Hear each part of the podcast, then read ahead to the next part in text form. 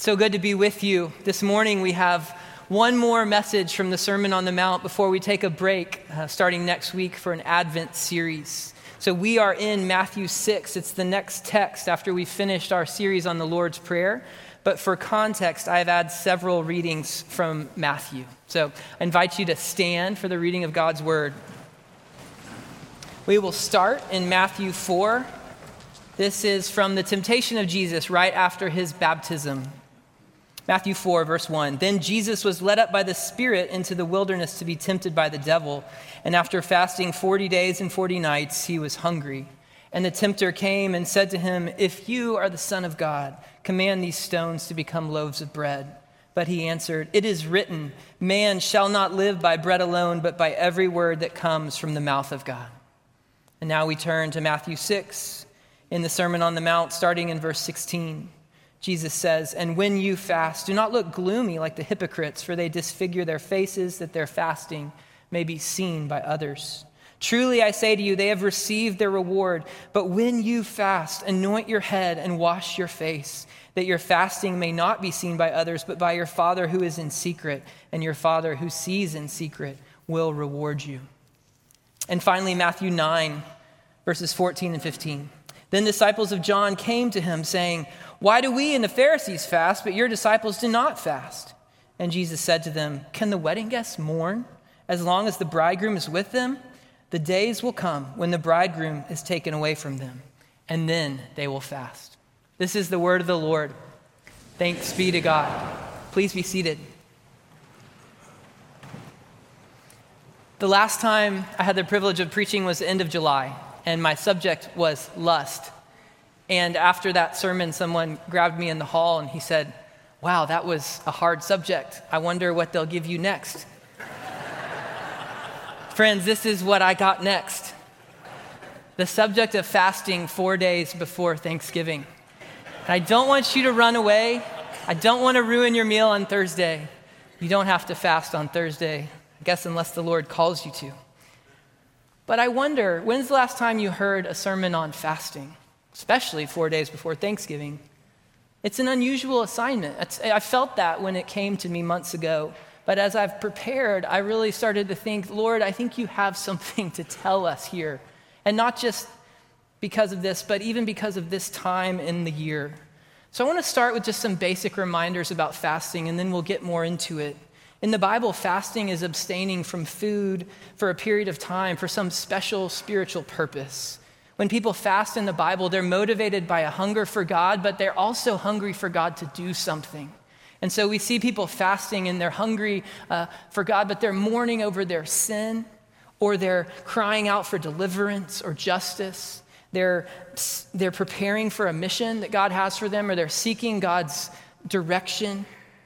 So in the Bible, fasting from food is something that God's people don't do all the time. They do it periodically. And so, in that way, it feels different from something like reading your Bible or praying. And yet, periodic fasting goes hand in hand with these things because as we turn away from something like food, we can give greater attention and focus to the Lord and to these means of grace.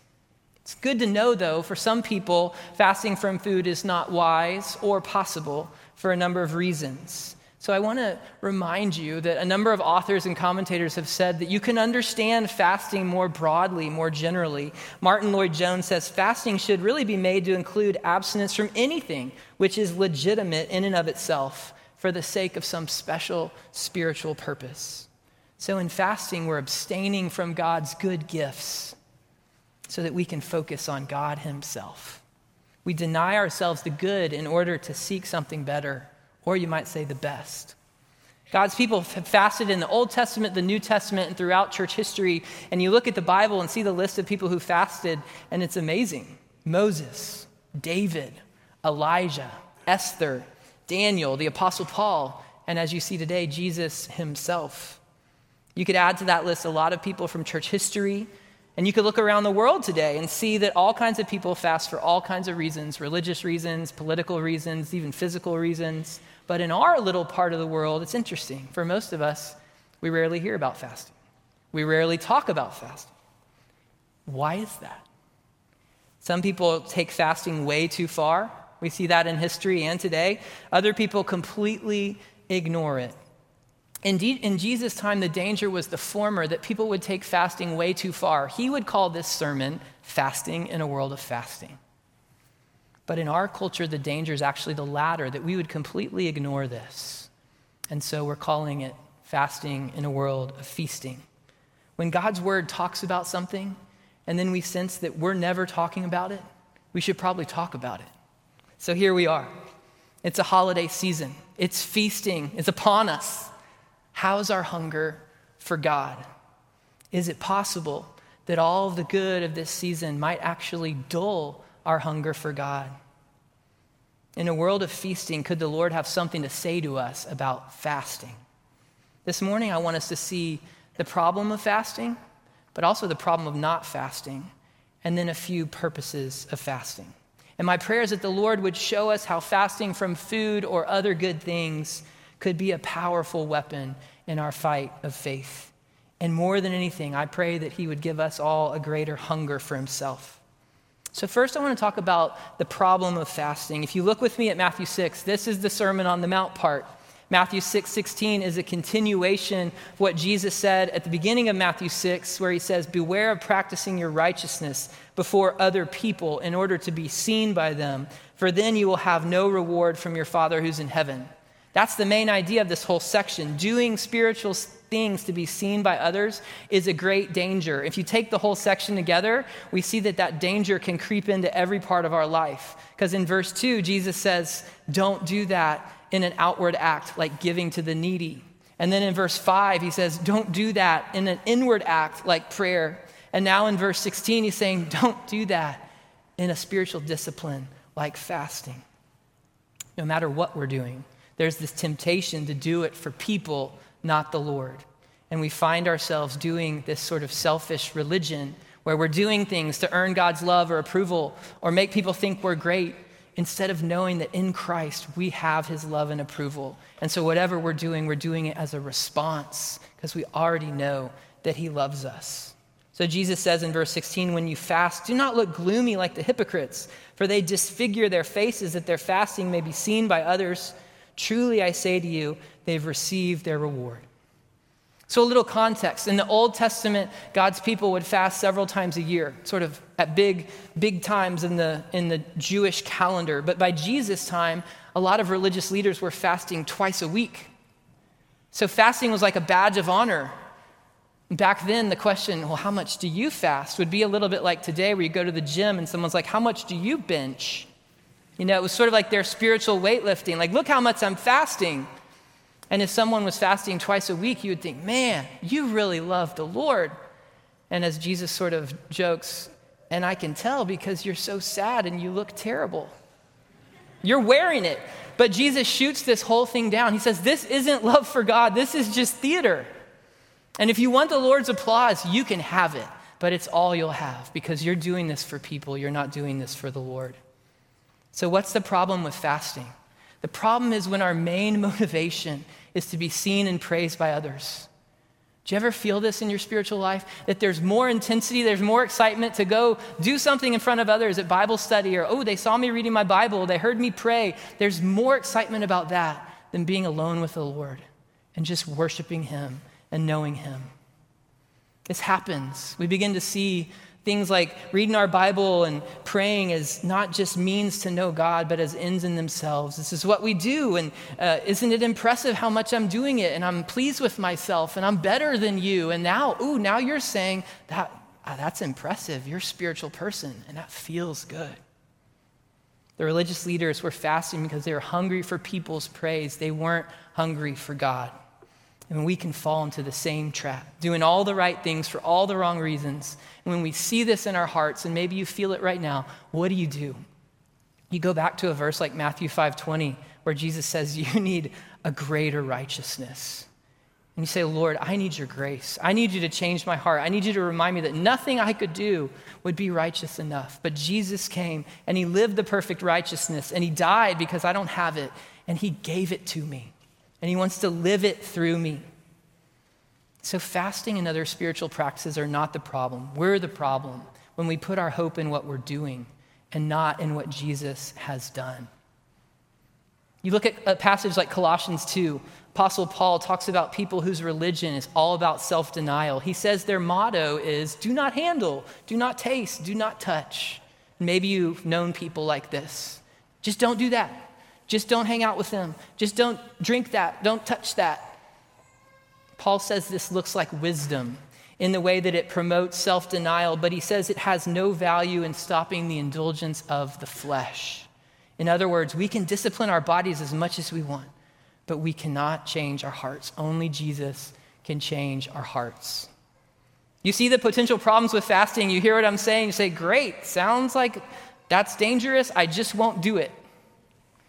There's a problem with that because the same Paul who said this denied himself and fasted. And the same Jesus who's talking in Matthew 6 denied himself and fasted. And he says, when you fast. The wrong kind of fasting is about being seen and loved by other people because we're hungry for their praise. But there is a right kind of fasting that's about being seen and loved by the Father because we're hungry for Him. When we're motivated by the grace of God and we have a hunger for God, fasting can be good for us and glorifying to Him. So, yes, there's a potential problem with fasting, but there's also a potential problem with not fasting. So, let's talk more about that. When Ann and I got married in 2008, Mark Davis was officiating, and in his message, Mark shared a quotation from John Piper, and it's from a great book called A Hunger for God. John Piper says, The greatest enemy of a hunger for God is not poison, but apple pie. It's not the banquet of the wicked that dulls our appetite for heaven, but endless nibbling at the table of the world. It's not the X rated video, but the prime time dribble of triviality we drink in every night. For all the ill that Satan can do, when God describes what keeps us from the banquet table of his love, it's a piece of land, a yoke of oxen, and a wife, referring to Luke 14. The greatest adversary of love to God is not his enemies, but his gifts. There's a lot there, but what stands out to me the greatest enemy of a hunger for God is not poison, but apple pie. It's not the bad stuff, it's actually the good stuff. The greatest adversary of love to God is not his enemies, but his gifts. So I want to talk about that. He mentions the parable of the great banquet in Luke 14, and that's a picture of salvation as this great party. And what's fascinating in Luke 14 is the party's ready, and the invitation goes out, and all the people who are doing well in the world, they don't come. Why don't they come? Not because they're doing all kinds of bad things, they're actually really busy with good things property, possessions, relationships. Their life's so full of the good that there's no room for the great. And who does eventually come to the banquet in the story? The poor, the crippled, the blind, and the lame. The truly needy, the truly hungry, the people who can't even get to the party without help. So I ask, what are the good things that keep you from coming to God's feast? Then you think about the parable of the sower in Mark 4, it's in the other gospels as well. Jesus describes people whose hearts are like thorny soil, and he says the cares of the world and the desires for other things choke the word and make it unfruitful. So we ask, are the cares of the world and the desires of other things choking the word of God in our life? If all of this is true, we need to ask ourselves some hard questions that we don't always ask. Like, what's the greatest enemy to my hunger for God? What are the good gifts of God that fill me up so that I'm not hungry for Him? And I'll give you a list, but think about it for you, not for the person you came with. Work, money, possessions, a phone, video games, sports, kids, even a spouse. What good things are keeping us from tasting the greatness of God? If all this is true, it's really not easy to hunger for God in a place like Dallas because we have so much the finest food, the newest technology. We feast on homes and cars and sports and vacations and success we barely question it because it's all good stuff, right? And the world's telling us it's wrong to deny your impulses or appetites. You got to just go for it. If it's good, if it feels good, do it. But deep down, after all this feasting, are we really satisfied? And then in the next month, we'll feast on food and parties and decorations and gifts. But on December 26th, think about it will you be full or will you be empty and exhausted? In Revelation 3:17, Jesus is addressing this lukewarm church at Laodicea and he says, "For you say, I'm rich, I've prospered, I need nothing, not realizing that you are wretched, pitiable, poor, blind, and naked." We can be so rich in this world that we become blind to our true condition. In this passage, Jesus invites us to come to him for all that we need. And he doesn't throw us out he lovingly rebukes us and calls us to repent. And he says he stands at the door and knocks politely, right? What is his offer? He wants to come in and share a meal with us. It's real food, real fellowship, real riches, a real feast. So when we fast, we face all the problems of self denial gone wrong. But if we never fast, we face the problems of self indulgence, that we just gorge ourselves on the world we nibble so long at the table of the world that we're not hungry for God. But when we open the Gospels, it's amazing. We see our Lord fasting and teaching about fasting. Look in your bulletin at Matthew 4 1 through 4. It's the beginning of Jesus' ministry. It's the next scene right after his baptism. You try to put yourself in Jesus' dirty sandals. You've come for this mission to destroy the work of the devil, defeat sin and death, save your people. What would you do to get ready for that? You'd go around and build a team. You'd raise support. You'd, you know, eat right and get some sleep. Lift weights, get in shape. What does Jesus do? The Spirit leads him into the wilderness all by himself to be tempted by the devil, and Jesus fasts for 40 days.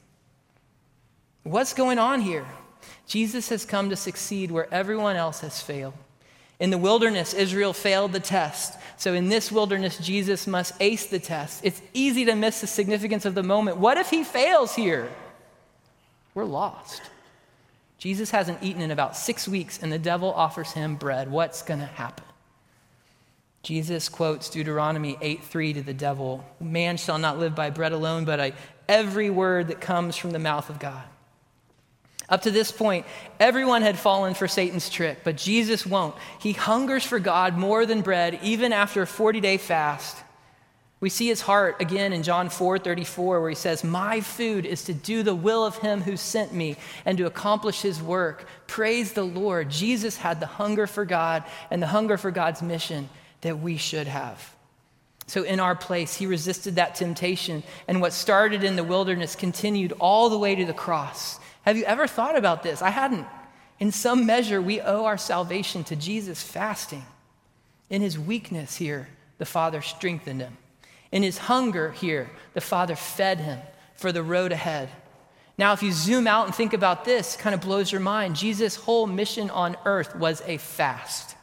Because if your eternal residence is at the right hand of the Father, coming here is a fast.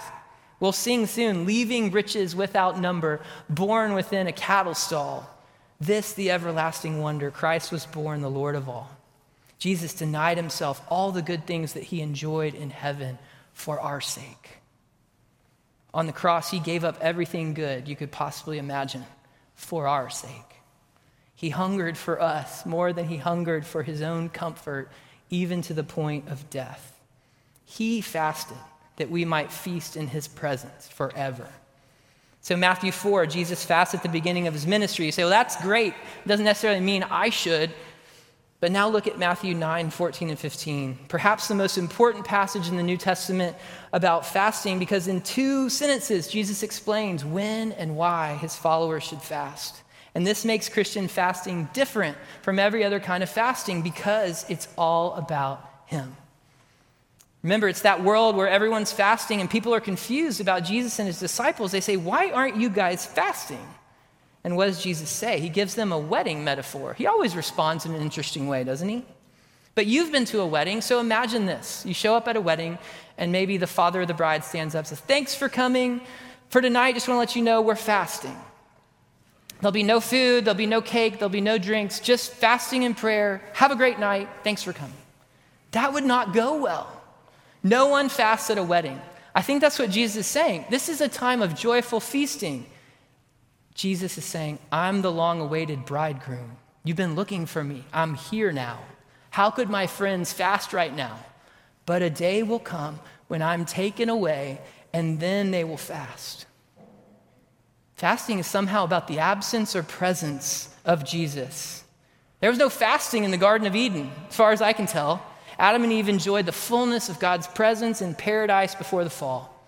But ever since sin entered the world, you could say we've had a reason to fast because we hunger for God's presence, and He's absent in some ways. We long for His kingdom to come. We want to be married, and for a brief moment, about 2,000 years ago, the bridegroom was actually here. He lived and died and rose again, and it felt like our wedding was about to happen, and then he shocked us all and left. But he promised to come back for his bride. And while he's away, there is a place, Jesus says, for fasting. Whether we fast from food or some other good thing, what we're doing is expressing our hunger for God. We're mourning the way things are. We're longing for Him to return because we love Him. When we fast, we're saying, Lord, we hunger for you. We know you're with us by your Spirit, but we know you've also promised to be with us in an even greater way, and we miss you. Please come back soon. If we never fast from anything, I just want you to think what, what are we saying? If we never set good stuff aside and focus on the Lord, if we always just, whatever our impulses, grab that, look at this, do this, are we saying we're kind of okay with the way the world is? But when the Spirit leads us and grace motivates us, fasting reminds us that the world is not all there is. And there's a hunger in us that nothing in this world, however good, can satisfy. Because He is our bridegroom and He's in heaven, and we long for His return. In 2006, the Lord really interrupted my life. I was going along doing pretty well, but He brought a young woman named Ann Melson into my world. And I'd always been single, and my parents will tell you there were no signs of that changing. But then Anne showed up and everything did change. I, I, was looking back this week and the question was like, what did everyone else think about what was unfolding? Because I was always there for pickup basketball. Now I wasn't. I was always there to hang out with guys in the youth ministry. Now I wasn't. I was always game for spending time with friends. Now I wasn't. All of a sudden, I had this new hunger to be with her.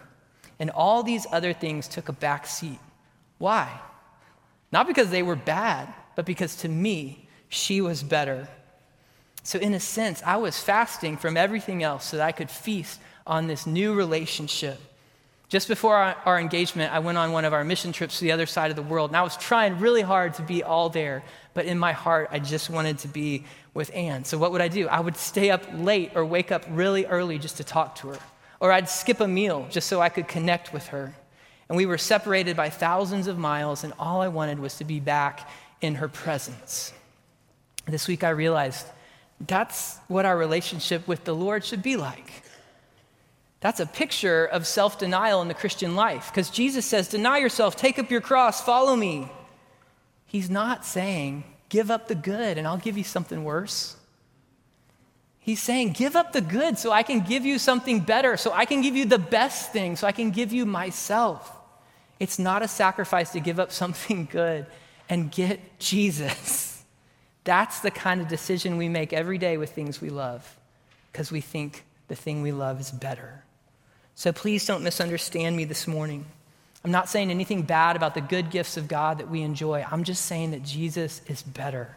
Fasting is abstaining from food or some other good thing to grow our hunger for God. And as the Lord leads us, think about how this spiritual discipline might be a blessing to us. Three purposes I want you to consider one for us, one for the world, and one about the Father.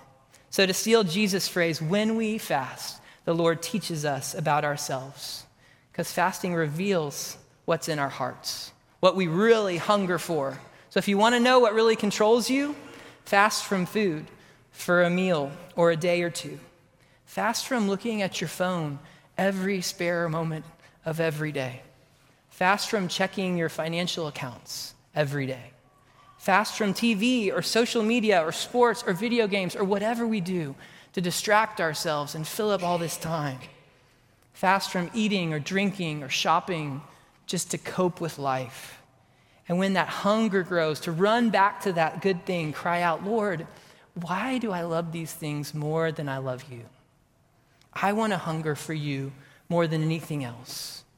And let the Spirit lead you deeper into God's word and prayer and taste and see that Jesus really is better.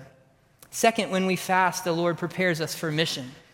You may be sensing fasting is radically God centered, yes, but if our fasting doesn't lead to mission, there's a problem. And that's the point of Isaiah 58. We don't have time to read it now, but I'd encourage you to read it later.